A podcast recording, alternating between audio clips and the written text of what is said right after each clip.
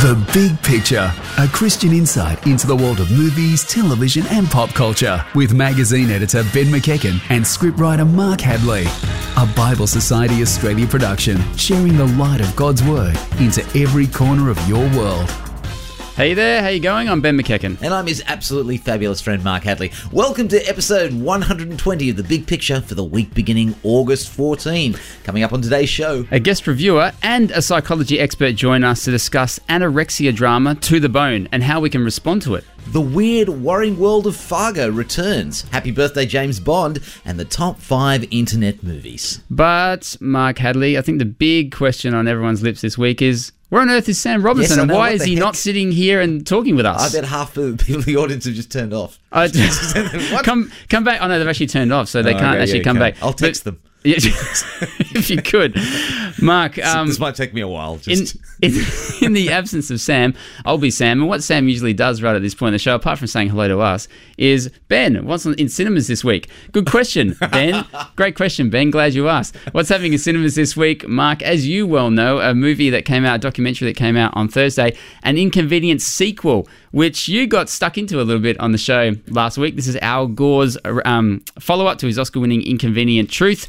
Go and check out the podcast of the Big Picture from last week, or check out Mark's uh, video about the Incon- Inconvenient sequel at bigpicturewebsite.com. But in short, Mark wasn't a terribly big fan of Inconven- Inven- Inconvenient sequel. it inconvenienced my day. Yeah, it really did. You weren't, weren't that into it. Though you are into something that's coming to cinemas this Thursday, The Dark Tower. It stars Matthew McConaughey, as far as I can understand, the devil, pretty much, kinda, in a much anticipated adaptation of Stephen King's best selling series of novels about the, the Dark Tower. This is um, one of, should be one of 2017's biggest original hits, possibly, although it's not going too well around the alre- world. It's already mired in controversy. We're going to talk a little bit more about it next week. Yeah, yeah, we are. So, uh, look, we'll hear more about the Dark Tower, but it's highly anticipated and it's big, been a big one on Mark's radar all year. Okay, Mark, that's the big screen. What about the small screen this week? Well, this week the ABC, uh, specifically on Tuesday, uh, Catalyst is going to have Meet the Avatars. Now, if you know Catalyst, it's like a groundbreaking taking um, or benchmark-setting sort of science show on the ABC. And Meet the Avatars takes us on a fascinating journey with biomedical engineer Dr. Jordan Nguyen. Nguyen. I'm never really good with those sort of names. My Anyway. pronunciations are terrible also. Pl- Please go. My Dr. Jordan. apologies, Dr. Jordan, exploring the bizarre world of virtual reality and what is being developed as the global front lines of this field are advanced. You know, can our real life, our hopes, our fears, our dreams be affected and changed by engaging with growing technology? Uh, so, so if it's you not- plug in, you might actually be happier. So it's not, as the obvious joke would suggest, Meet the Avatars. It's not a cast reunion with Sam Worthington and Zoe Saldana from that very famous James Cameron movie, which is still the highest grossing film of all time. It's not Meet the Avatars. Which is why I actually initially went, oh! And went, okay, well, no, actually, it's about science. Anything this- else on the small screen? This Friday, August 18, finally, Marvel's The Defenders arrives on Netflix. Now, for anybody who's been following this universe, we know that we have been in a multi year build up to the arrival of this TV series. We've had Jessica Jones and Daredevil laying the groundwork. Then Luke Cage came along, or Luke Cage was part of Jessica Jones, but then we had the Luke, Jones, uh, Luke Cage standalone. I'm still trying to keep up. I know then Iron Fist, um, and now they're all finally had their prequel series, and they're defending this New York City together. Uh, because the name The Avengers was taken, so now these are called the the Defenders. So starting this Friday, yeah. Well, they're kind of like the lowbrow. It's the same universe. So they're, they're like we just, ha- we just handle this one city. They're the B grade. Uh, Yeah. Yep. Don't mind us. It's just the city. Um, Outside the city limits? No, sorry. You'll have to call the Avengers. But um, here's their number. Now, very soon, Mark, we're going to have a special guest reviewer joining us to talk about this new Netflix film called To the Bone. Before we get there, something else coming up later in the show. We're going to be talking about this third season of Fargo. That's been a hit TV series in the last couple of years. One of the things that's very notable for, as well as the Coen Brothers original film, is the Minnesotan lang- uh, accent that that rampages through Fargo. As in, I'll try to give this a go. Uh, Yahon, I got the hamburger helper. Okay then, is that all right?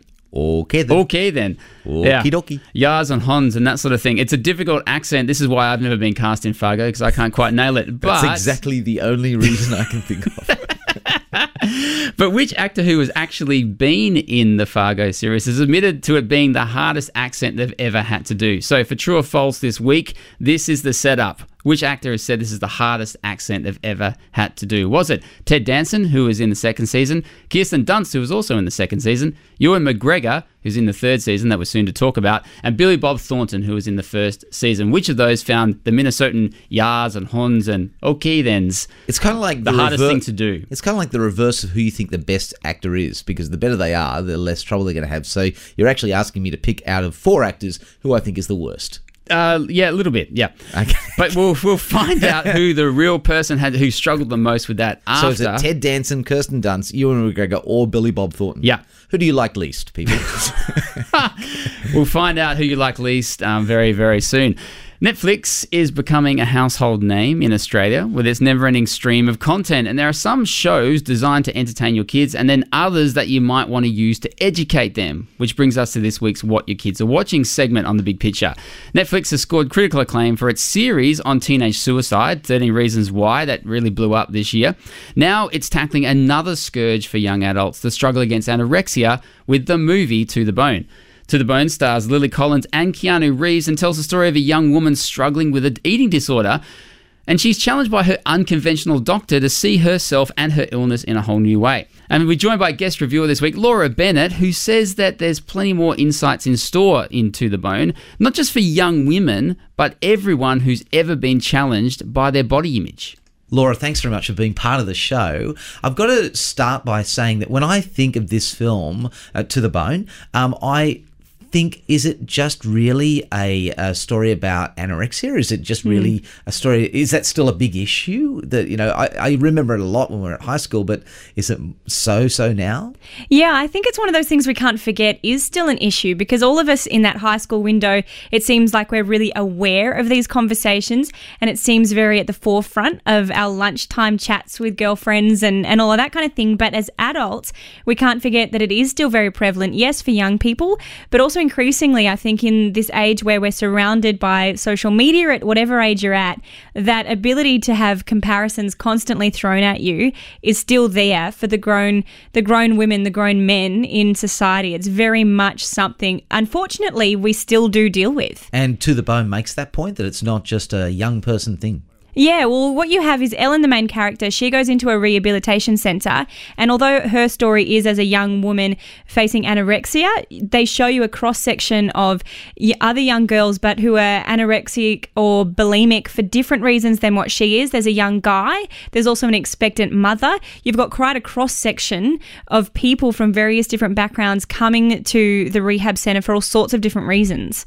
It, you actually mentioned this with Chang before the show, just that this is a, more about eating disorders in general than it is just about anorexia. Yeah, I think that's what it's trying to cover off is that while Ellen's story is ana- uh, hers of anorexia, you've got there's even one girl who would probably be considered medically overweight, but she just has uh, an issue with eating. And that's what they define an eating disorder as. It's not just that you want to starve yourself, it could be that you just have any kind of unhealthy relationship with food. And personally, as someone who wouldn't have ever said I have a quote unquote eating disorder, if you've ever counted calories, if you've ever felt like you should go for a big run after eating a burger, this film really does start to make you question why why do I have a need to moderate or somehow change what I eat or why do I feel a need to have self-discipline with my food consumption?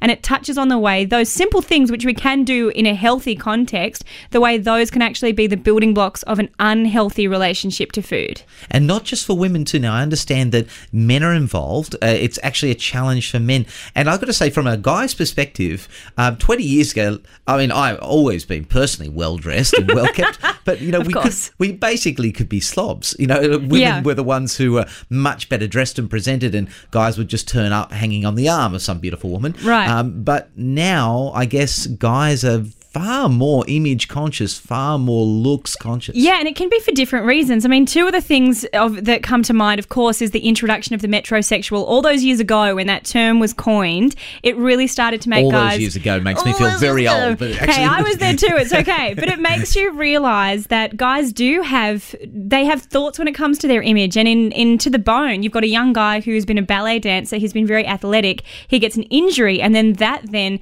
is the trigger point for why he has an eating disorder, not just to look better, but to try and get back to this sense of physical health and strength. And he feels like food's going to be the way, to that. But then also a film many of us may have seen or not. You probably avoided it. Baywatch, the new Baywatch no, movie. I suffered through it. Yeah. You have same here. You have the alternative thing where guys that over bulking, that sense of we've got to be so fit and so big. There are pressures for guys just as much as there are for girls. I think it's interesting when you raise that. The whole concept of phrase it's probably very um, in the public domain now, the cheat day. As Mm. if um, a day in which I was actually giving my something, myself something pleasurable to eat was a cheat.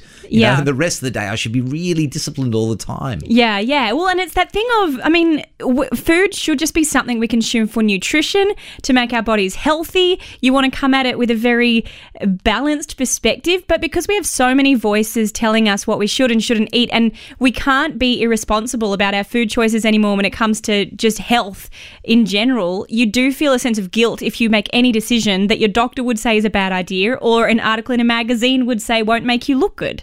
Now, it's interesting you raised the word responsibility. As a Christian, how did you respond to it and what did it make you feel you should or shouldn't be doing? Well, looking at this film from a grown up perspective, obviously there's definitely the responsibility of what audience do we show this film to, considering that young uh, audiences may have a different perspective and an immediate reaction to the movie than we might. But then also, around this film and the promotion of it and others like the series 13 Reasons Why, there's this sense of wanting to destigmatize conversations on suicide, conversations on eating disorders. And I definitely agree with that. If we can make sure that people aren't devalued because of the challenges they face, that's all well and good. Make sure conversations are had. So we definitely want people coming out and saying, I'm struggling with Yes, you want people to get help and you want to be that friend who can have those conversations with them when needed. But my concern is that we make sure we don't destigmatize the disease and the illness itself. We don't want it to make it seem normal for people to have suicidal thoughts. We don't want it to seem normal to want to kill yourself by starvation. Those sorts of things, while they are prevalent in our society, we shouldn't ever, I don't think, think get to a place where we think that's normal, that's acceptable, that's fine. Let's open up conversation about them and try to bring restoration in the lives of people who find themselves at the point where that's the solution they're looking to for whatever the problem is that is a the real reason for those sort of things. Yeah, they've got to find something else than that cavernous hole Yeah. to fill their stomach. Yeah. Oh gosh, this is uh, so much to think about. Thanks very much for being part of the show. And gosh, I guess we'll just look forward to more reviews in the future. No worries at all. Thank you. Thanks, Laura, for joining us on the Big Picture. And To the Bone is on Netflix now. It's rated MA 15 plus. Okay. Okay, mate. Before the break, you, you sent us the poser uh, who had the worst time of making that particular Minnesotan accent for Fargo. Um, I don't know. I'm going to take a stab in the dark and say it was Kirsten Dunst. No, mate, no. Because I The- can't say her last name, so No. I figure that must be problems all over. No, no, it was Ewan McGregor who's had most trouble with the Fargo accent out of Ted Danson, Kirsten Dunst, and Billy Bob Thornton. And Ewan McGregor has said it's the hardest accent he's ever done, and he's also he's tried Dutch uh, once. okay, it's yeah. harder than speaking a Dutch Dutch accent, according to Ewan McGregor. Coming up, leading psychologist Lynn Worsley joins us to share practical advice about responding to anorexia before Ben braves the weird, worrying world of Fargo. Welcome back to the show. Still to come, happy birthday, James Bond, and get your dial up modems ready for the top five internet films. Now, uh, just before the break, we had a special guest reviewer, Laura Bennett, introducing us to the Netflix movie To the Bone that chronicles a young woman's battle against anorexia. For many people, young and old, men and women, the struggle with eating disorders is no fiction. You may have had some experience with that yourself, or possibly you know someone who has. So, we thought the responsible thing to do on the big picture would be to add some professional advice to Hollywood's and ask our resident psychologist, Dr. Lynn Worsley, to join us on the show. Lynn, welcome back to the big picture. Thanks for having me, guys. Now, Lynn, you've spent a great deal of time working with people with eating disorders. How common is it? Oh, look, it is very common. Um, I couldn't give you the stats right now, but we're seeing a prevalence in um, women, uh, young women and men. and we see it um, happening over a lifetime. So it's not necessarily just something for young kids. No, I, this always fascinates me because uh, Australia's got to become one of the wealthiest, warmest, most naturally blessed countries in the world. Why would people be having eating disorders? Well, we have a number of reasons, I think, that are coming up for eating disorders. One of the reasons is the whole body image debate, you know, trying to look thin, trying to look um, uh, particularly like what the models are in the magazines. But And Lynn, and Lynn, sorry to cut you off, but do you think that's been amplified, accelerated by the internet age? Possibly, um, but I also don't think it's necessarily the main point. Oh, okay. All of us are watching that. All of us are seeing that. So we don't all develop anorexia um, and eating disorders as a result of that. Mm, fair feel- point. Might feel a bit funny about our bodies, but um, I mean, who doesn't? It's but it's more what happens to get us to that point where you start thinking that starving yourself will be helpful. Um, but really, from a psychological perspective, what we see mostly is that um, anorexia and bulimia and binge eating and all of those disorders um, are often in a, resi- a reaction to, pay a, say, a, um, a, a being out of control at some time in their life. Oh, so this is one of those things that they feel like they can control, so they exert Yeah. that unusual pressure on it. Yes. So, you know, there's an enormous amount of um, cognitive processes that go through um, in order to starve yourself. Um, you know, a huge amount of discipline in order to do that. Uh, and that's sort of in response to an area of life maybe where they don't have a sense of control. Now, uh, Mark and I are speaking with do, uh, with Dr. Lynn Worsley, a psychologist. Um, Lynn, what kind of advice would you offer to someone who struggles with anorexia, or no, someone you know is struggling with this? Okay, I'd suggest you go and get some help and start talking about it because it's not as uncommon or secretive. It's not a terrible thing to be having. It's more like a um, uh, something that is a lot more common, but it is a terrible reaction to your body. So you need to get help because you can have long-term effects um, by starving yourself early on in life. Yeah, especially guess when you're talking about young people, you're talking about their whole growth patterns. Um, Yeah, do you yeah. think this is just a psychological problem? I mean, do you see a spiritual dimension to this? Um, look, any, any there is an, a spiritual dimension to anything where someone needs to try and get some control. I think that's a real battle, a human battle that we have in all aspects of our lives, trying to get control of our lives in response to you know things that are out, out of control in this world, rather than to look to God. Um, so I think that's that sort of battle. I don't think it's um, much more than that. Mm, mm. Dr. Lynn Worsley, psychologist, thank you very much for joining Mark and I on the big picture. Wonderful, thank you.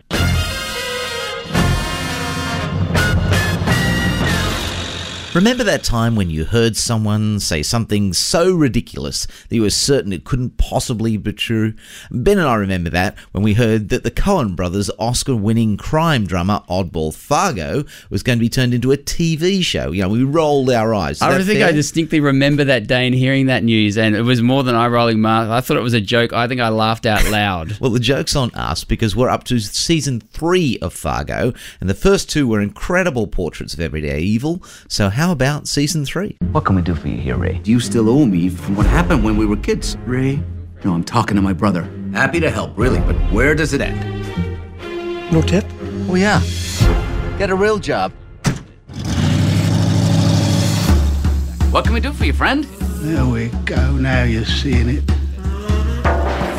You're trapped. And you're the damn parking lot king of Minnesota. Yes, the parking lot king of Minnesota, Mark, is uh, Emmett Stussy, who's played by Ewan McGregor. And Ewan McGregor is also playing the twin brother of Emmett, Ray Stussy, who is uh, a kind of down and out parole officer. So Emmett's super successful, Ray isn't. Uh, Ray is uh, going out with Nikki, played by Mary Elizabeth Winstead. And um, from the first uh, episode of season three of Fargo, you kind of get the setup of these jealous brothers, this rivalry. A little bit like the Jacob and Esau story that we get uh, in the Bible, in, in Genesis, the first book of the Bible. Uh, there's th- issues around stolen birthrights and then revenge plots and what's going to happen between these brothers. But in and around the brothers, you get a variety of characters uh, that, that build up, that build up, particularly um, a character played by the British actor David Thewlis called Varga, who, uh, like we've seen in other seasons of Fargo, is basically the walking embodiment of evil. This man is, oh my goodness, like David Thewlis, I think is incredible anyway, but he's just such a great choice in this and deliciously evil, if that's the right word for me to use. I'm trying to use that advisedly uh, in this role in season three of Fargo, which, yeah, it really revolves around these brothers and the issues that they have. Now, actually, I'm uh, late to this, so I've actually just started watching this, and I'm enjoying um, season three. You've watched this earlier because it's been spread over a number of broadcasts. So it was SBS first. Yeah, yeah. So we were talking about this uh, during the week. Like, let's check out uh, season three of Fargo. Let's talk about it. I'm like, oh, I watched that like two months ago, I think, because it was on SBS on demand. It, it, it came up, and now it's on Netflix. Um, so it's a little bit of a curiosity at the moment in terms of where things turn up on streaming and when you can actually watch them. So my wife Amy and I actually did that thing of we were waiting a week for the new episode to show up, whereas uh, whereas so it's so old school now to be uh, to be doing that. So uh, we, what do yeah, you think? What do you think separates this season, you know, in your opinion, from the two previous seasons, or is it all much of a muchness? Look, it's definitely got the same Fargo vibe, and that's everything from the look and feel, as in the visual look and feel, to the sort of characters, to the sort of storylines that we're looking at. But the big difference between this this series, the other series, and the Coen Brothers original film is that it's not set in and around Fargo. I'm not even sure Fargo gets a mention, the actual town, Fargo. And also, there's no clear link between the characters in this series, from what I remember of across the 10 episodes, with what's come before it. Whereas, particularly the first two seasons did interlock and had something to do with each other, even if somewhat loosely There's a at one. times. There's a one character crossover which comes late in the season. I don't want to spoil it for anybody, but um, but yeah, I, I think this one is apart from the other two seasons. I think that's fair. Um, the Fargo backbone remains though. Everyday people caught up in increasingly terrible events thanks to the decisions they make. Yep, yep. That's still there. It's one of the things I really like about Fargo. I don't know about, about you, Mark, but one of the reasons I keep going back to Fargo is I'm very struck by the idea of the consequences of actions. And I think this might say a little bit about me, but I kind of like watching people, particularly when they make the wrong call, seeing the consequences of their actions come back on them. I actually think I take a bit of delight in seeing people, particularly if the consequences are negative or as negative as I think they should be because the actions they've done are wrong. And so in the case of Ray and Emmett, the choices they make, again, similar to these early seasons in Fargo, that these everyday guys that are confronted with situations where they could make a decision either way to do the right thing or do the wrong thing. They do the wrong thing, and sometimes it can seem minor, uh, although usually in Fargo they've got a pretty quick way of escalating, but it can often seem these minor choices that you're making, and then you see the eruption. So I think that that's the similar the similar thread of Fargo. So Fargo now is almost as a brand is is branching out, branching out, where it's not so much necessarily about trying to link everything together like it used to, but instead it's become almost a vehicle for these particular types of stories about these particular types of people that I think are continually trying to remind us as viewers to. Uh, reconsider almost uh, the choices we make in our own lives and what the consequences might be. I don't think that, most people are like uh, like you and me uh, are not going to get into a situation like Fargo. I think. I but think, that's the but thing. that's the whole point we? of the series. Is I feel like it's the stupidity of evil is so on display in Fargo that you you think this one thing you can get away with, or it's not going to be a big deal. Mm, True, true. It'll be okay, and that's why I feel like yeah, you people like you and me and everybody else out there are actually just dancing on the edge of a Fargo plot somewhere. You know, look, um, Fargo season three. I'll be honest, left me disappointed and irritated. Yeah, you were telling me, yes, end, yeah. yes. And I, and I don't want to. I, I don't want to labour that. I feel like to some degree, what it did is it. There's a few. I'll, I'll just say. I feel like the producers are starting to get a little bit bored with the format and started to do a few Twin Peak moments. Now, I'm not gonna. I'm not gonna. Don't have a go at Twin that. Peaks, No, no. Twin Peaks is good, but Twin Peaks is a completely different style of TV. Where Twin Peaks is very much about an alternate weird meshing of reality. Fargo is very much about normal life, and this is how things play out. You know, villains don't get away with things, and and etc. and etc.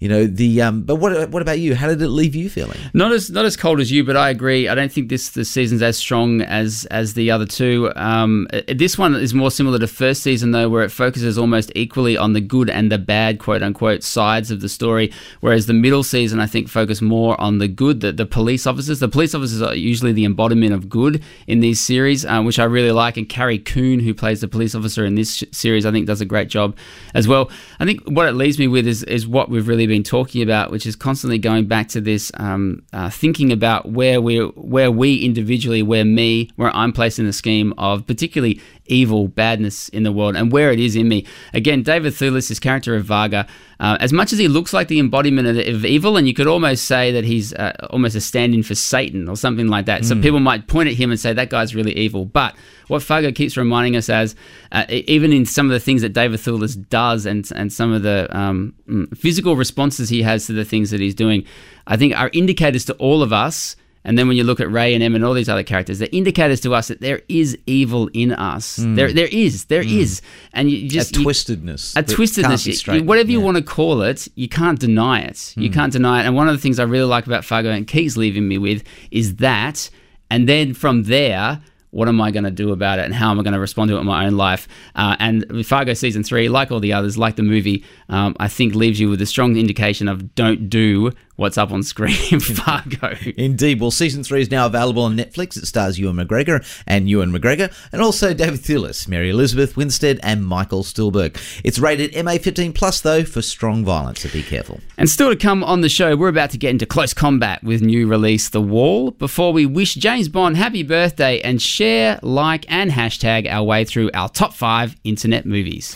Hey, welcome back to the big picture. Well, we've come to that part of the show now where we're talking about soundtracks, the music that undergirds great movies and productions. In a little while, we're going to talk about the film The Wall, which is actually based in the uh, Iraqi conflict of, of recent years. And so we thought, well, why not look at films that have used music particularly well, or the other way around, music that has come to typify particular conflicts. Now, you might say, what's that all about? Well, look, the British That's music. basically that war movies have really good soundtracks. Oh, true, but also some music has just come to re, uh, to, to represent conflicts for us. So, Yes. you know, it's a long way to Tipperary is the classic British music hall song that's all about World War One. You know, you, it's so closely associated with. You, you can't think of the Andrew Sisters and the Boogie Woogie Bugle Boy of Company B without actually thinking of World War Two. I mean, that's what it's all about. Um, and then we've got a pack of them, you know, like Painted All Black from the Stones or All Along the Watchtower, Jimi Hendrix. They're very much about the Vietnam War. So there's, a real, there's a real change in music, isn't there? I Across know, all that Tipperary, Boogie Woogie Bugle Boy, and then Paint It Black. Well, it reflects the decades that people are traveling True, through. So you're true. looking at Yes. the, the, the free love 60s and the change in people. So we figured, why don't we actually play one of the classic This Suggests a Conflict to You by Van Morrison and the Them.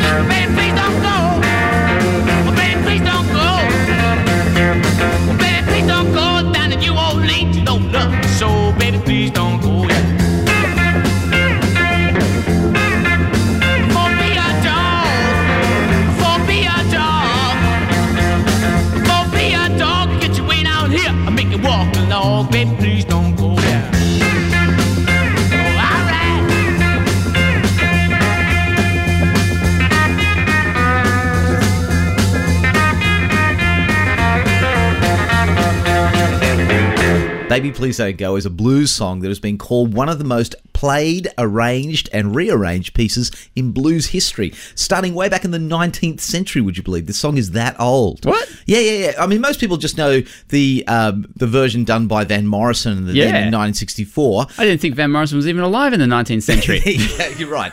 No, no, it's it's actually quite an amazing thing when you start playing some of the earlier versions, just how different these sort of versions of songs have been done. And of course, we're talking about it because it was part of Good Morning Vietnam, 1987's release, which had featured Robin Williams as the real life wartime DJ Adrian Cronauer.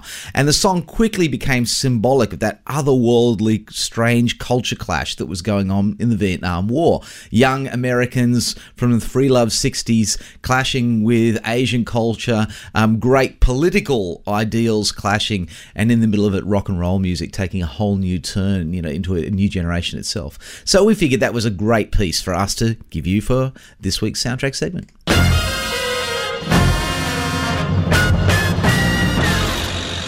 The US coalition's conflict in Afghanistan and Iraq has been examined from every conceivable angle. Movies have given us the president's perspective, the general's perspective, the war correspondent, the businessman, and the man in the streets perspective. All those different perspectives. And now, of course, we're up to the soldier's perspective.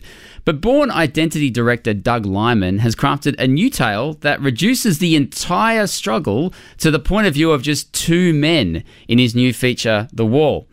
The wall focuses in on these two men, one Iraqi and one American, as they struggle to fight a personal war in a square of desert barely bigger than a football field. You get eyes on him? Where'd he come from? I don't know. If I were you, I would start talking, Isaac. What do you want? I want to get to know you. I get one shot. No, no, no, no. Second you touch that rifle, you're dead. This is true. When this is over, his family won't recognize him. Aaron Taylor Johnson stars as Isaac. He's a spotter for an American sharpshooter called Matthews. I don't know if you know how this basically works, but generally speaking, they go out in pairs. One of them is spotting for the targets, looking for threats and things like that, while the other one is using the sharpshooter Okay, rifle. right. Yep. There you go. Yep. So, and the sharpshooter Matthews is played by John Cena. I, I have to do that because my boys love that moment. He's like the anytime his name former wrestling up. guy, right? right. Or is he former or is he still wrestling? I don't know. He's but former. John Cena, he's like a world wrestling guy. Indeed. So the story focuses on Isaac, though, wh- who's left alone when the pair are lured into the kill zone of an Iraqi striker. Now, what follows is a cat and mouse game carried out in an extremely confined space with no hope of help from the outside. So it's a very confined cast of three people inside a very confined setting. And Isaac is pinned down behind this crumbling wall where he has to work out how to save both himself and his partner before he bleeds to death, even as the Iraqi sniper is striving to get inside of his head, you know, over the radio. So it's an amazing plot. Yeah. Now, uh, I'm trying to find a way of not, you know, really, really, really distilling this down because war's really complex. But for what you just described, that's a very simple plot for a war movie. It is indeed. It's the equivalent of the one room drama, kind of like 12 Angry Men. A small patch of desert in the middle of Iraq, a few scattered vehicles, a container, a pile of garbage. This is basically the whole setting. And yeah, so everything confined to one location. Indeed. It's- it really sounds like a stage play. Yeah, it does. It's very much like Free Fire. Know, oh, that recently, movie the that 2016. you talked about um, on the show. Oh, when was that? Like maybe in the last six months. It didn't really do huge business, but you really No. liked that film a lot. It was because it was basically everybody, uh, like a bunch of people of different characters trapped in a warehouse, having to deal as they were firing at each other, and that, and you think that you couldn't sustain it, but they were on for two hours. This one too, very much the result is the pressure cooker environment when you have stuff like that. Also, it's simple because it's a chess game plot. Literally, this is a, a like a from a scriptwriter's point of view, this is a classic, you know, style of, of script. We have good and evil, A and B, you know, white and black, uh, move and counter move the entire thing. So there's got the protagonist, Isaac, against the antagonist, the Iraqi sniper, and they're basically trying to see who can win. Kind of like uh, Buried is like that. That's almost like Oh, just- great Ryan Reynolds movie where he was trapped underground in a coffin for Exactly. an hour and a half, and that was the whole movie. And that, but again, that was the whole idea of move and counter move. What's he going to do? What's the Yeah. people who put him there going to do? And step by step. Oh you know. man, I really enjoyed that movie, which sound, which is sounds ridiculous because it was Ryan Reynolds in a coffin underground, talking on his phone to various people, trying to get out of this um, situation that he was in. That was quite gripping, but. I, I will find out, I'm sure, from you very, very soon about whether the wall is. But most films about Iraq and Afghanistan tend to have a political dimension, though. So let's get to that first before we hear a bit more about whether the wall's any good or not. Does the wall have that political dimension as well? It does indeed. It, but basically, it's all being handled at a very personal level, as you sort of said in the introduction. This is very much about uh, Doug Liman's view of uh, what the war looks like to two people on the ground. Okay, and so it, ostensibly, it's announced right at the beginning of the film the war is over. Okay, so uh, George Bush has claimed victory. Um, uh, things should be moving towards a peace stage, but both the hero and the villain use this phrase, the war is over, but why are they still here? And they ask each other that all the time. Well, why are we still here? Why are we still fighting? And it references a lot of America's need for oil, the, and the Iraqi sniper's feeling about his home being invaded. So, all these big political things, but this is the war in small scale. Both men claim to be ordinary people caught up in a much larger conflict. The truth is, though, that they've actually both done extraordinary things, you know, in the past year or so that they've been there. And the real motivation for them being there is not political at all. It's actually much simpler than that.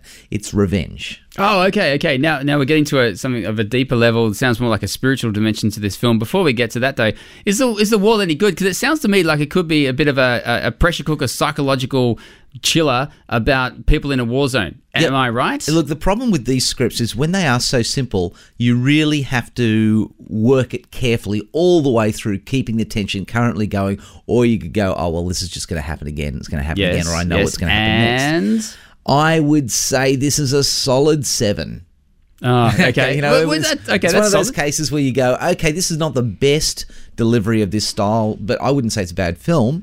Um, just it's not buried and it's not free fire, but it is not bad either. Okay. So, how does the film deal with revenge then? Okay, well, the hero Isaac is basically seeing his gunner, if you like, Matthews, being tortured and threatened by the Iraqi. He's also seen his friends die, and he wants to see his enemy die. So that's his perspective. Um, and on the other side, the Iraqi says he's seen his students die, and, and he's been shot himself at some stage. You pick that up, and, and he wants an eye for an eye. And, and there's this really great moment where Isaac actually says, "Hang on a second, you're no more religious than I am. You cloak this whole thing in you, you being a Muslim and your country being invaded, but you just want revenge." And I really he calls li- him out on that. Yeah, calls him out on that, and I really like that because here are some characters realizing that an eye for an eye is not really what the Bible says. It's not this sort of like you did this, so I'm going to do this to you thing. That's not biblical at all. And what is in fact going on is people using religion as this cloak to really scrape away at each other and strike out and and get their vengeance. Uh, and I feel like there's too much of that going on in society today. So it's something that the film does us a favor and identifies that. The Wall stars Aaron Taylor Johnson and John Cena. It's rated MA15 plus for strong themes, violence, and coarse language. It's not one for the faint-hearted, but for those prepared to walk in front of its crosshairs. It's opened fire at cinema near you on August 10. And we're almost there. Birthday wishes for Mr. Bond, James Bond, and Ben's top films about the internet that you've come to know and love. Welcome back to the show. Well, a very important memo arrived at Big Picture HQ this week. Yes, we get memos, people. That's the sort of important organisation we are. James Bond turns 50 this year. Happy birthday, 007. Happy Now, I'm- birthday, Mr. I'm- Bond. I'm sure this is not news to many people who've been counting down this year. That's okay. But we got a memo. We, and so it was time to actually acknowledge it on the big picture. The first ever James Bond was released way back in 1967, which doesn't seem so long ago to me, and it was called Casino Royale. Big picture regular Russ Matthews got on the case of the original 007 movie for The Vault this week, and he made some shocking discoveries. It's been 50 years. Russ, should we rush back and watch Casino Royale, the original? Ah, I probably would say you might want to give this one a miss, even though it is definitely an important part of film history. If you're a James Bond fan, this is not what you would necessarily think of as being a valuable film in its canon. Ah, Russ, this is a little bit awkward because, well, the Vault segment on the big picture is usually about movies that we want to try to recommend or point people towards because we think there's something significant about it. Sounds like you're not so impressed with Casino Royale, but is there something that you think it leaves us with as cinema goers? Oh, you know, it's fascinating part of history. If you go back and look at it, all the things that happened behind the scenes were actually more interesting than what happened on the front, the big screen. As like what? Oh well, uh, it, it, actually had five different directors. They blew out the budget. It was one of the most expensive films that they've ever made up to that point. It had Orson Welles. It had Woody Allen. There was actually a, an, almost a fight between Peter Peter Sellers and Orson Welles. Peter Sellers is in this as well. Peter Sellers, David Niven, Ursula Andrews. I mean, there's so many different people. Mean Ursula Andress, who was in Doctor No a couple of years later, the, the other, next James Bond film? That's actually what, one of the other fascinating parts of history is that there's quite a few different women who actually became Bond girls in the later films, or actually in this film. So there's a lot of interesting film history, but the film itself is really a kind of a bizarre 1960s kind of trippy um, kind of film that's really more of a parody than it is a really true James Bond film. So the first James Bond film was almost a parody of itself, and I'm presuming that given Woody Allen and Peter Sellers are in it, renowned comics of the time, and then uh, and then afterwards, what else stands out to you about Casino Royale then? Well, going through and studying it out again, it was really interesting to look back because one, it, it actually kind of launched what I think we've really come to be synonymous with James Bond films. It had a great soundtrack. It had an Academy Award nominated song called "The Look of Love" by Dusty Springfield, and Burt Bacharach actually put together the soundtrack. So I think the soundtrack has actually outlived the movie itself. So that's probably one thing that probably stands out for it. Loads of people about the James Bond movies remember theme songs, don't they? So it's interesting from the first movie, it already had a powerful theme song. Okay, what else stands out? Um, probably the second thing is that it's really not necessarily as much the launching of the James Bond franchise as it was the James Bond parody, which the James Bond parody is really something that's become synonymous with films since the 1960s. There are loads of different films that that we've been able to see it, like Spy Hard, The Tuxedo with Jackie Chan. There's all these different ones that they have, but also it's given us characters like Johnny English, and probably probably everyone would know would be Austin Powers. If I'm understanding this right, then Casino Royale sounds more like an interesting slice of history more than you're recommending we go back and watch it. But Russ, where do you think Casino Royale, the original, really sits in the scheme of James Bond movies? What it did for me in going and looking at the original Casino Royale from 50 years ago, it really pointed me to the inevitable 2006 Daniel Craig Casino Royale, which was kind of bringing it back as the reboot of the whole franchise. It's probably one of the best films within all of the James Bond franchise, and actually, probably some would argue that Daniel Craig has actually become one of the best James Bond. The history kind of puts us to um, where we are now in modern times and looking at where is James Bond and where is he going. It's really, it kind of helps you to understand who Bond James Bond is. Helps you understand who Bond, James Bond, is. Thanks very much, Russ, for going back to that original Casino Royale. That's right, the first James Bond film was called Casino Royale 50 years ago, not to be confused with the recent reboot starring Daniel Craig.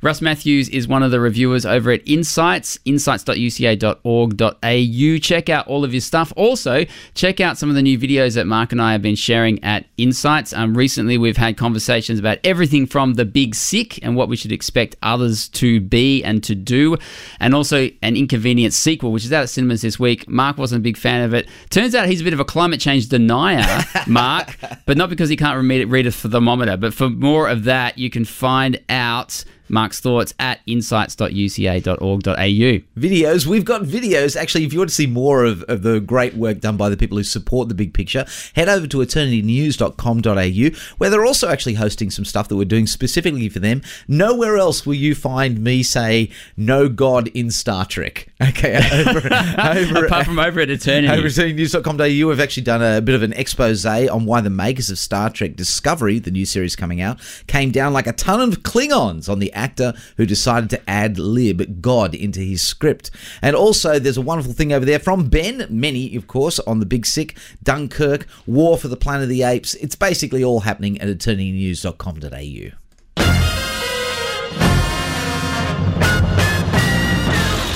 Well, The Circle is out this Thursday. It's a technophobic film about the dastardly effects that social media might have on the world if we don't learn to turn off Facebook. That's what I took from it anyway. Yeah, and it stars Emma Watson and Tom Hanks, Mark, and yet it's barely made a stir, a ripple. People aren't really talking about it, but it's it's out, it's around, and you talked about it earlier on the show. You can check out your review at thebigpicturewebsite.com. Well, it got us thinking, surely it's time, surely, to list the top five internet films. Ben, surely? Surely, agreed. It is now time for the top five internet films 2.0. It's actually not even 2.0 because we haven't done the first one. It's 1.0. Oh, it's the- wow. It makes it sound really old school, doesn't it? it probably comes with a modem. Uh, it will, and this will remind you of the old school. Five.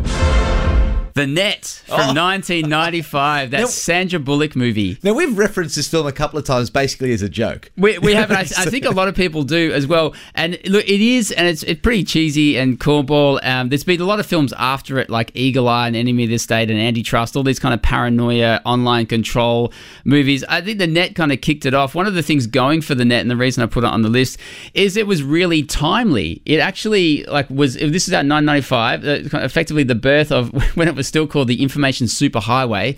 Remember that when people were saying that, the Information Superhighway. Uh, this film came out and really, um, like, it was it was of its time, and there's a lot about it that's of its time, not in a good way. Uh, but Sandra Bullock does her best as this lonely uh, online uh, systems analyst, and she gets sent this backdoor, quote unquote, into classified files, and then hey presto, like things start going bad for her on the internet, and she Somebody, ta- somebody takes away her phone number. that's I, I know, egad. But but she was a woman who was living like almost her entire life online, and this was almost twenty years ago. It was, dare I say, bit prophetic. The hmm. net about how people were going to go. It's still a bit of a joke, but a very memorable film about the internet. A long time before that, though, was Tron back in 1982. A long time before The Matrix as well, which I was thinking about putting on this list in terms of uh, if you think about the internet being a, a computer system that basically we live inside. Yeah, generated reality. That's right. Well, then The Matrix is a great example of that. But way before that was Tron, which is a great example of someone living in with, with inside that created virtual reality. And this, and for anyone who can't remember, but surely you do. Uh, it's about Tron, a computer hacker who gets abducted into this digital world and has to play sort of gladiatorial games to, to get out of it. Jeff Bridges was in that original film. A Disney film had great special effects and jumpsuits and you know bikes that lit up and a bit At of the time, it was amazing. that's right. That's right. And it did again a little bit like the net, but like way earlier, predict how the world's actually become. I don't think it was intending to do that. I was kidnapped into a video game. So possibly not being kidnapped right into Mine a video was Candy game. Kingdom, though. It wasn't very dangerous. But so place to many of find us, I think, often feel like we're almost living inside a computer generated reality. That is exactly what Tron represented. This is a film I loved, Mark. Loved. A film called Her from 2013, I think it was. did. I did. I went a little bit crazy about this film. Uh, it starred Joaquin Phoenix. I do remember us taking you to the counselling of those long sessions. Yeah, wow! I just like fell in love with this this this film. Um, it's a, a lot better than say I don't know. You've got Mail with Tom Hanks or Electric Dreams back in the in the eighties. um, that that that tried to deal with um, online relationships because this one has this really interesting premise that just sounds so ridiculous. But then it actually worked. Theodore, who's played by Joaquin Phoenix, falls in love with his operating system called Samantha, who has the voice of Scarlett Johansson. Uh, for something that sounds so preposterous in a world where artificial intelligence is on the rise and on the rise and, you know, being developed, probably it is being developed as we speak, Mark. I don't think what was depicted in her is that unrealistic the fact that someone could fall in love with this operating system that is effectively being generated around their own personality. Hmm. You're almost creating the human that you want to create. Uh, I think one of the interesting things about this film is going to be that people will look back on it in 20 years' time in the same way we kind of look back on the net and go, oh, yeah, a bit twee, but actually quite prophetic. And I think when we go 20 years further into artificial intelligence generation, we'll be looking back going, yeah, there's sort of things we thought would happen in, like in her, but actually quite prophetic. Yeah, yeah, yeah, and it really dives into what makes a human and and can we actually make a human. That was her from 2013. Good choice. Two. But not as good a choice, Mark, as War Games from 1983. This is the best. Yeah, I man, love this, this, this movie film. is awesome. Look, sure, I could have said a movie like Hackers that Angelina Jolie was in, which became a bit of a cult classic No. about kind of kids hacking in. But War Games, again, like Tron, was amazingly before its time. And somehow, War Games is a little bit like you've combined Doctor Strangelove with Ferris Bueller's Day Off. Because you get Matthew Broderick as this uh, high school hacker who somehow taps into a government system where he, what he thinks is just playing a game online, but what he's actually hacked into is a nuclear weapons program, and he launches World War Three. Oh, well, he's on the edge of launching World War Three. World War Three is about to be launched, and so we don't want to give anything away here. we don't want this to give is any actually away. worth watching. It, it really is because again, it sounds kind of dumb and twee, and sure there are some cheesy elements of it, and it gets a bit eighties, but it's a really again prophetic look at, and I think on the scary side of things, what the internet age might possibly come to, Well, what, what you it- might be able to do. it actually brings home one that really strong idea that we have resu- reduced the distance between thought and action right down to a keystroke. And I think that's amazing. I don't think, Mark, it could have been anything apart from the social network from 2010. Yeah, that, that great David right out there. Yeah, that great David Fincher film about Mark Zuckerberg, creator of Facebook. It's still up for debate exactly how accurate this is about what happened with Mark Zuckerberg. But I think what it does, Mark, is captures so much about the internet in one film and one story. I mean, everything from this guy, this amazing kind of contrast of this bloke who's basically a social loner but creates the biggest social network system on the planet. Um, but but how um, uh, the how the what you see in the social network is you see uh, the the rise and rise of Facebook, the rise and rise of the internet, and basically how it holds up a mirror to ourselves and amplifies ourselves, and the best and worst of ourselves get exposed through this interconnected web going across the planet. That's why I chose the social network, and not only that, it's also a great piece of work. People want to go on the internet and check out their friends, so why not build a website that offers that friends, pictures, profiles? I'm talking about taking the entire social experience of college and putting it online. Site got 2,200 hits within two hours. Thousand, 22,000. This idea is potentially worth millions of dollars. Millions? He stole our website. They're saying we stole the Facebook. I know what it says. So did we? A million dollars isn't cool. You know what's cool? A billion dollars. You're going to get left behind. It's moving faster than any of us ever imagined Get left would. behind. Let's sue him in federal court. That's amazing. Got to watch Oh, that. social network, great coming, movie. Coming up next week, Steven Soderbergh's Logan Lucky. Stephen King's The Dark Tower. And Mark Hadley's top five alternate realities. we are going places. We will be going places to the show next week, and there I will definitely be Ben McEachen. and I'll still be Mark Hadley. See you then.